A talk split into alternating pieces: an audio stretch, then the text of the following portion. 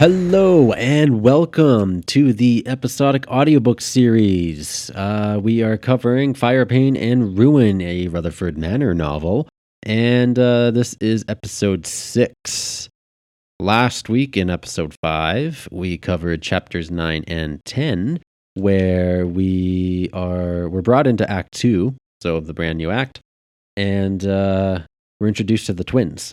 Fourteen years have gone by since Act One the twins are, I think, yeah, they're 14 because they were born in the first act. So 14 years have gone by. They are early teens. They're getting interested in the world. They have questions about life. Uh, some of them are getting interested in boys. Lisa, particularly, likes a Wainwright boy from church.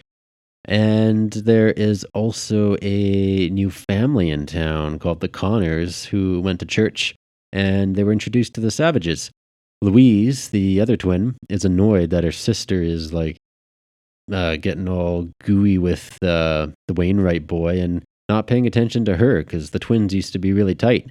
But they're both growing up and kind of going their separate ways.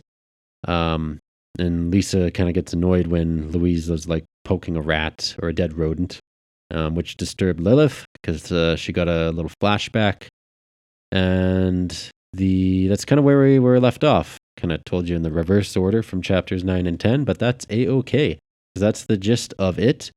And uh, let's jump into chapter 6 to find out what happens next. Chapter 11 A Real Person. 14 years of routine. Spaulding had watched his two girls come into this world and grow into the smart and charming teens they were today. He couldn't be prouder and did the absolute best he could for them. Yet, in the back of his mind, he never felt good enough. All these years later, the butcher shop was still a front for Knox's disturbing contract work with the government. Spaulding had thought he'd get used to it. He never had. It was a slow burn. Spaulding knew he should be able to look the other way and live a normal life. But what was normal? Spaulding sure as hell wasn't. He pretended to be. All he wanted was to raise his kids right. Penny agreed. But at Rutherford Manor, they just didn't seem to have any way to effectively raise them as normal. With the girls now teens, they were developing an interest in what their relatives did. They were interested in other kids too. It had crossed Spaulding's mind to leave the manor with his family. Staying would only isolate the girls. But it would be just what Walter had done to Penny as a kid, and that hadn't turned out very well. Thanks, the chipper voice of a young man brought Spaulding back to the present.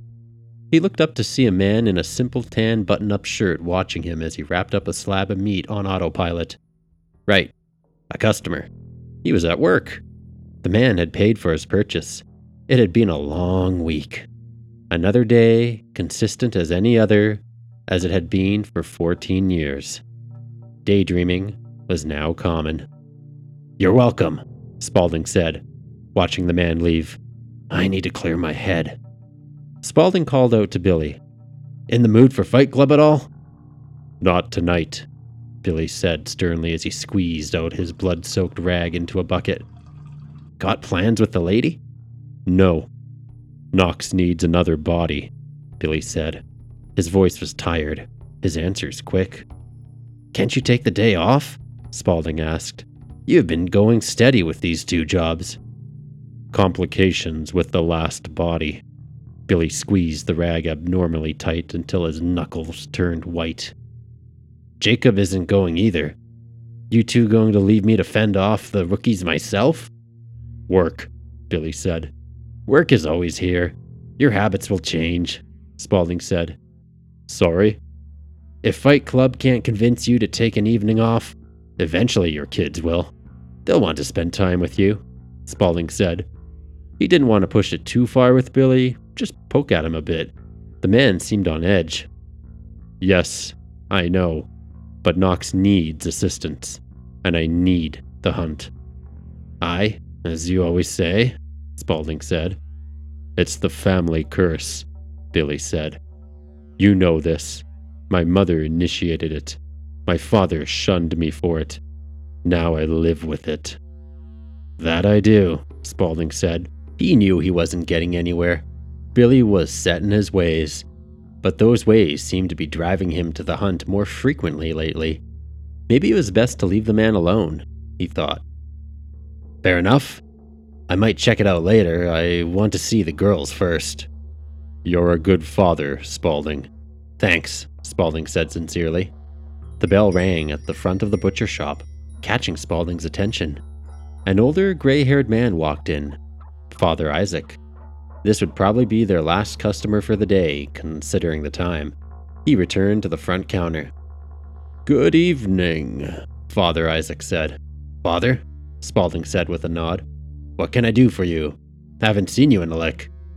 Oh, I've been locked up in my study, thinking, Father Isaac said. How's the family life for you, Spaulding? The kids are well? They're wonderful. They are definitely savage children. I'm pleased to hear. You and the Fleshers have gone through so much.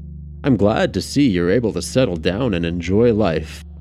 Yeah, Spaulding said, except that I'm simply shielding what's really going on. He thought. They're enjoying Father Haywood's church? Father Isaac asked. I think so. They're kids. They'd rather be outside playing in the mud or chasing boys. Father Isaac nodded. They are of age. Tell me about it, Spaulding said. Penny and I are going to have our hands full. Such is the life of parenthood, Father Isaac said. Something I'm glad I avoided. Children are not my cup of tea. The church is mostly older folks, thankfully. Father, that's not some attempt at a backhand comment about our switching churches, is it? Spaulding asked. Not at all, Father Isaac said. I understand the need for change. Change needs to occur. Otherwise, you're a sitting duck. Then you might as well shoot yourself. Spaulding nodded politely. That last statement had been unsettling. Alistair and I definitely had a closer relationship than you and I ever had. And I saw how hard Knox took his father's death at the funeral. A clean slate is probably best for everyone. Father Isaac extended his hand. However, if you're ever free for a drink, you know where I am. Spaulding leaned back. A drink? You're a man of God. Father Isaac smirked. Times change, don't they? I'm getting a little too invested in my studies. It can wobble one's faith. Are you no longer practicing? Spaulding asked, eyeing the father's priest gown. Oh, I'm still a man of God. I suppose you could say he's been forgiving a few more sins of mine than usual lately. The back door slammed. Spaulding looked over. Billy was gone. The hunter had to feed. Guess there wouldn't be any convincing the man to join in on a few rounds of Fight Club. Spaulding would have to go on his own. Anyway, Father Isaac said, I thought I'd come by to your end of town, get something for dinner. You've come to the right place, Spaulding said. What can I get for you? Let's get some ham, Father Isaac said. Spaulding gathered some slices of ham, neatly wrapping them in a cloth as Father Isaac pulled out some cash. They made the exchange, and Father Isaac nodded. Thank you. Anytime, Spaulding said. Good to see you again, Father. I may have to take you up on that drink one time. The doors to the church are always open, too, Father Isaac waved goodbye as he left the shop, causing the bell to ring. He walked by the window, crossing the busy street. Folks were finishing for the day. The heads bobbed up and down through the crowd, getting to where they needed to be. A redhead appeared in a hat and a long gray coat. The moment passed. She was gone. That can't be, Spaulding thought. He blinked a couple of times to clear his vision. Nothing. Maybe it was a figment of his imagination, but he would have sworn it was Irene, that Irish mobster. It was uncommon to see a girl dressed in such an unconventional manner. The gal had a distinct look. He knew it was her. Maybe it was a daydream. Spaulding wanted to believe it so. He also knew the difference between a mind trick and reality. Even if it was her, it didn't matter. She could piss off. Spaulding was a family man. He had two beautiful girls and a wife to go home to. Fight Club wasn't even going to lure him in this time, he decided. If Billy or Jacob weren't going, it wouldn't be as entertaining. Perhaps another night. He was whacked from the long day and just wanted to finish cleaning up the shop. Then he could settle down with his family for the evening. That was what he wanted. Chapter 12 Home Life The horse trotted along, taking Spaulding down the familiar road, just as it did every day. The journey had become mundane, with little cohesive thinking and lots of mind wandering. The end goal was the same he wanted to get home and see his family. There, he could relax and unwind from a hard day of work for little pay. Something had to change at some point, he knew. After over a decade of working at the butcher shop, he thought they would see an improvement by now. But while things had gotten a little better over the years, Rowley was no boomtown. Farther up the road, Spaulding spotted a dark haired woman in a green dress. She was walking in the same direction he was. From the frail figure and the style of clothing, he recognized it was Rowan. She was by herself. That was abnormal. The midwives were always together. Spaulding's horse trotted up to the lady, catching her attention. She turned around and smiled at him. Good evening, Spaulding, Rowan said, stopping. Spaulding brought his horse to a halt, causing the animal to snort. Evening! Not with your sisters? Sometimes the wicked three split, Rowan said jokingly. Of course, we're all individuals.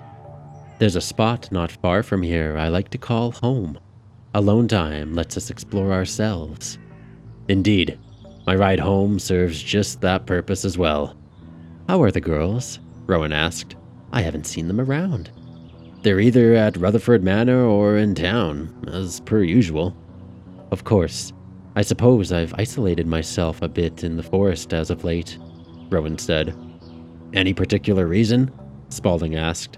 Even though 14 years had passed, Spaulding still thought back to the strange events that occurred the night his twin girls were born. Something about it just wasn't natural, no matter what he told himself.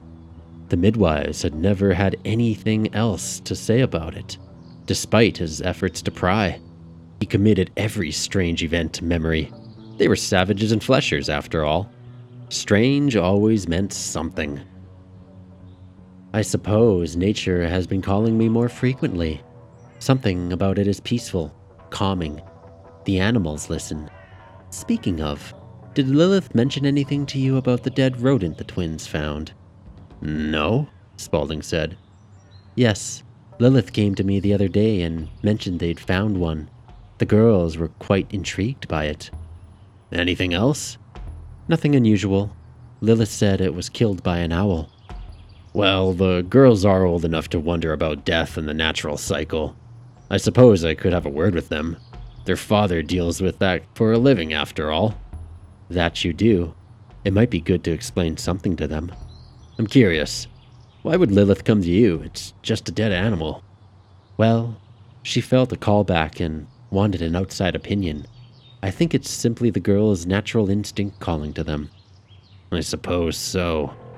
Spaulding wasn't sure what Rowan meant by that. To his knowledge, the midwives didn't know about the dark history of his family or the Fleshers. Those midwives, they loved to sidestep direct answers. Natural instincts seemed like an oversimplification of what it could be. Spaulding knew he'd better check with Lilith. It's good seeing you. Spaulding tipped his hat and engaged the horse once more.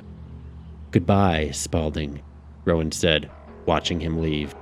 She didn't walk anymore. She simply watched. Strange, Spaulding thought while continuing on his way. Whatever the significance of the dead animal was, Spaulding would have a talk with his girls. They needed to have a clearer understanding of life and death. There was nothing wrong with that. They were young and learning. Lilith was probably just being superstitious, as she often was. Spaulding brought the horse to the Rutherford Manor stables. He stationed the animal back in its pen and unbuckled the saddle. Finally, he was home. He entered the house and took off his hat and coat. The first thing he would have to do is find his girls. The evening was getting on. and he wanted to have a word with them before they went to bed. Spaulding exchanged greetings with Vivian in the living room and continued into the dining room, kitchen, and eventually to the backyard, where he found Penny, Lilith, and the two girls. The twins were helping Lilith repot some plants while Penny was focused on scrubbing laundry. Hello, dear, Spaulding said while walking up to Penny. He leaned in for a kiss. Penny didn't notice him. She was focused on scrubbing out the dirt from the clothes. He gently reached over and touched her shoulder. She jumped slightly. Hi, Penny said. Busy day? Spaulding said, letting go of her shoulder. Yeah, Penny said. Of course. Let me have a word with the girls for a moment and then we can catch up? Okay, Penny said. She looked back to the scrubbing board. Spaulding walked down the steps toward the greenhouse. Something was on Penny's mind. He knew his wife and her one word responses were a giveaway. He would find out what she was pondering over, but first things first, he would talk to the girls. Father, Lisa said, dropping her gardening tools. She almost kicked over the pot she'd been filling as she ran to Spaulding. This was what he loved seeing his girls excited when he came home. It was unlike anything else. Girls, Spaulding said. He extended his arms. Louise followed behind Lisa as the two of them came in for a hug. He gave them a big squeeze. They laughed as he made growling noises like a bear, tickling them with his stubbled face. Helping Great Aunt Lilith, I see, Spaulding said as he let them go. Lilith nodded at Spaulding. They are quite the helpers. Yes, father, Lisa said. Louise lifted her dirt covered hands. It's a lot of fun. Good. I'm glad to hear. Repotting some plants? Yep. Planting some new ones too, Lisa said. Excellent. Say, uh, Great Aunt Lilith, found you two poking around with a rodent corpse? Yeah, Louise said. Lilith walked up to the three of them, placing her hands on her hips. I don't think there's anything to be worried about, Spaulding. Just a strange moment of deja vu. How so? Spaulding asked. An owl. There's plenty of them around here. Lilith raised her hand. Please, there's nothing to be concerned about. Spaulding nodded. Lilith was always attuned to the supernatural, if it existed anyway. She had sensed some strange vibrations during Alistair's death. He remembered there were owl feathers there, too. Deja vu indeed. Now, girls, Spaulding said, bending down, what you saw was normal. We've seen dead things before, Louise said. They're weird. Of course. What made this one so different? Spaulding said. It was breathing, Lisa said. Louise kept poking it with a stick until it died. No, Louise said. It was dying already. I just wanted to see how it worked on the inside. How it worked on the inside, Spaulding thought. That's something a flesher would say. Knox sure felt that way. The twins' bloodline remained true.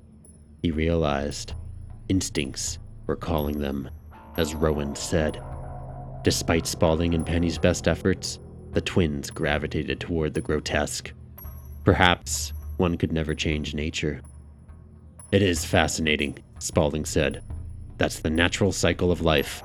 Everything goes through its last breath before it dies. Even us? Lisa asked. I don't want to be lying there with my guts out, being poked by Louise. No, Spaulding said. That won't happen to you. You will live a long and prosperous life.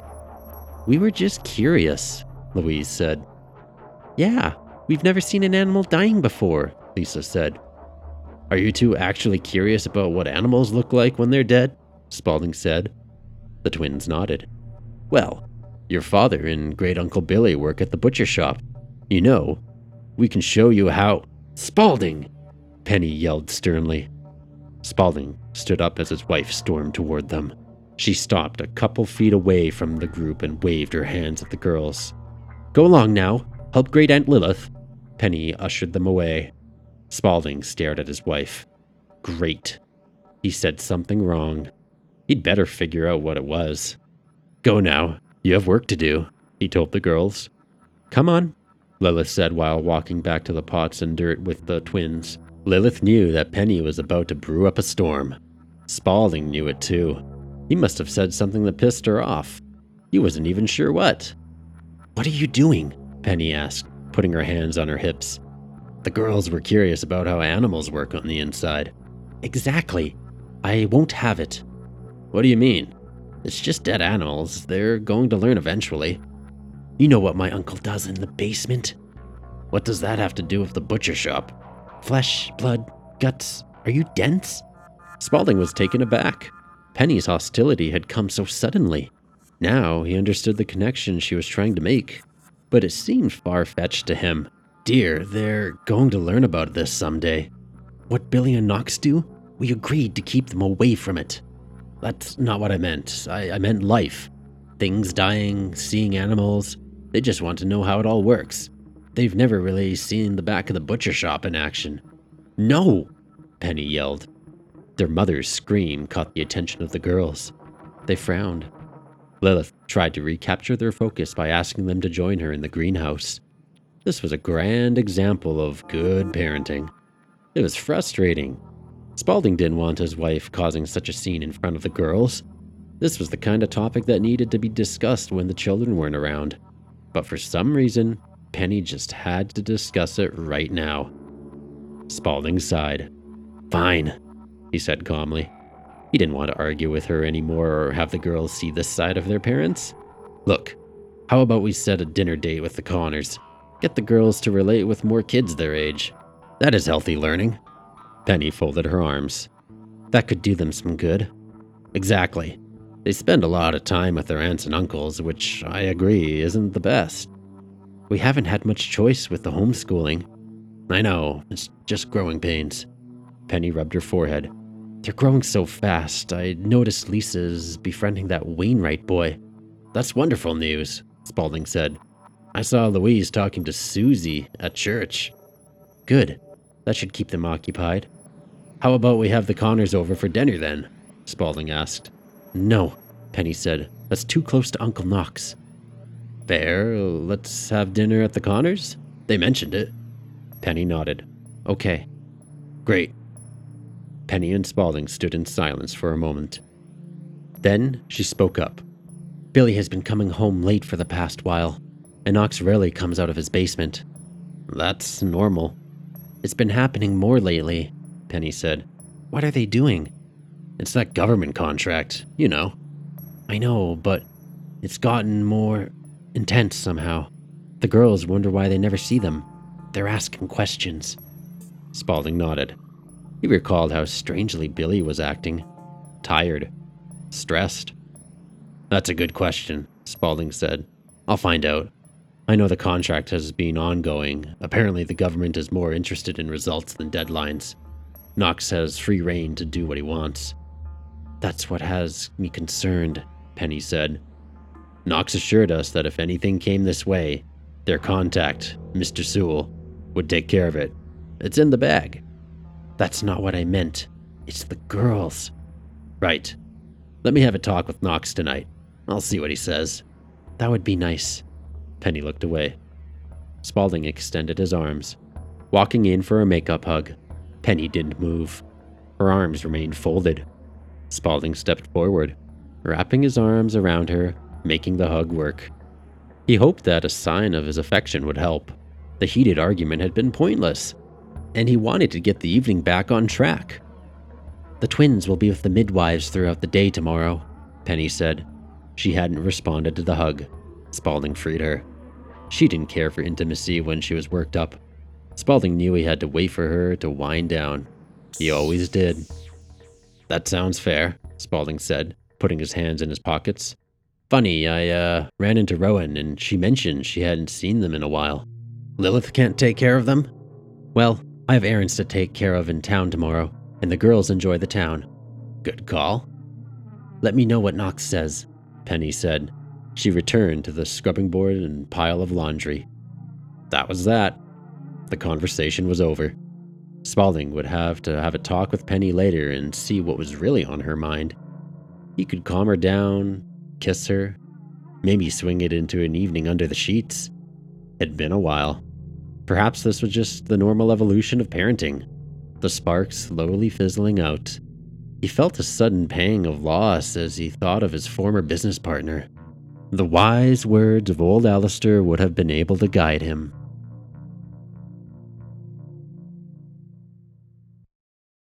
And that is the end of episode 6 with chapters 11 and 12.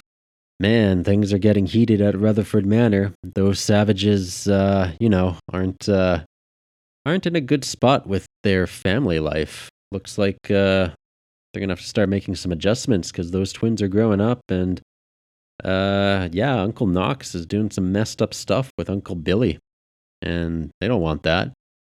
Guess we'll have to find out how that talk goes between Spaulding and Knox next week in episode seven. So definitely uh, tune in for that. And if you do want to jump ahead, feel free to grab the book. It's on Amazon in ebook and print. And I'll see you next week. Tchau.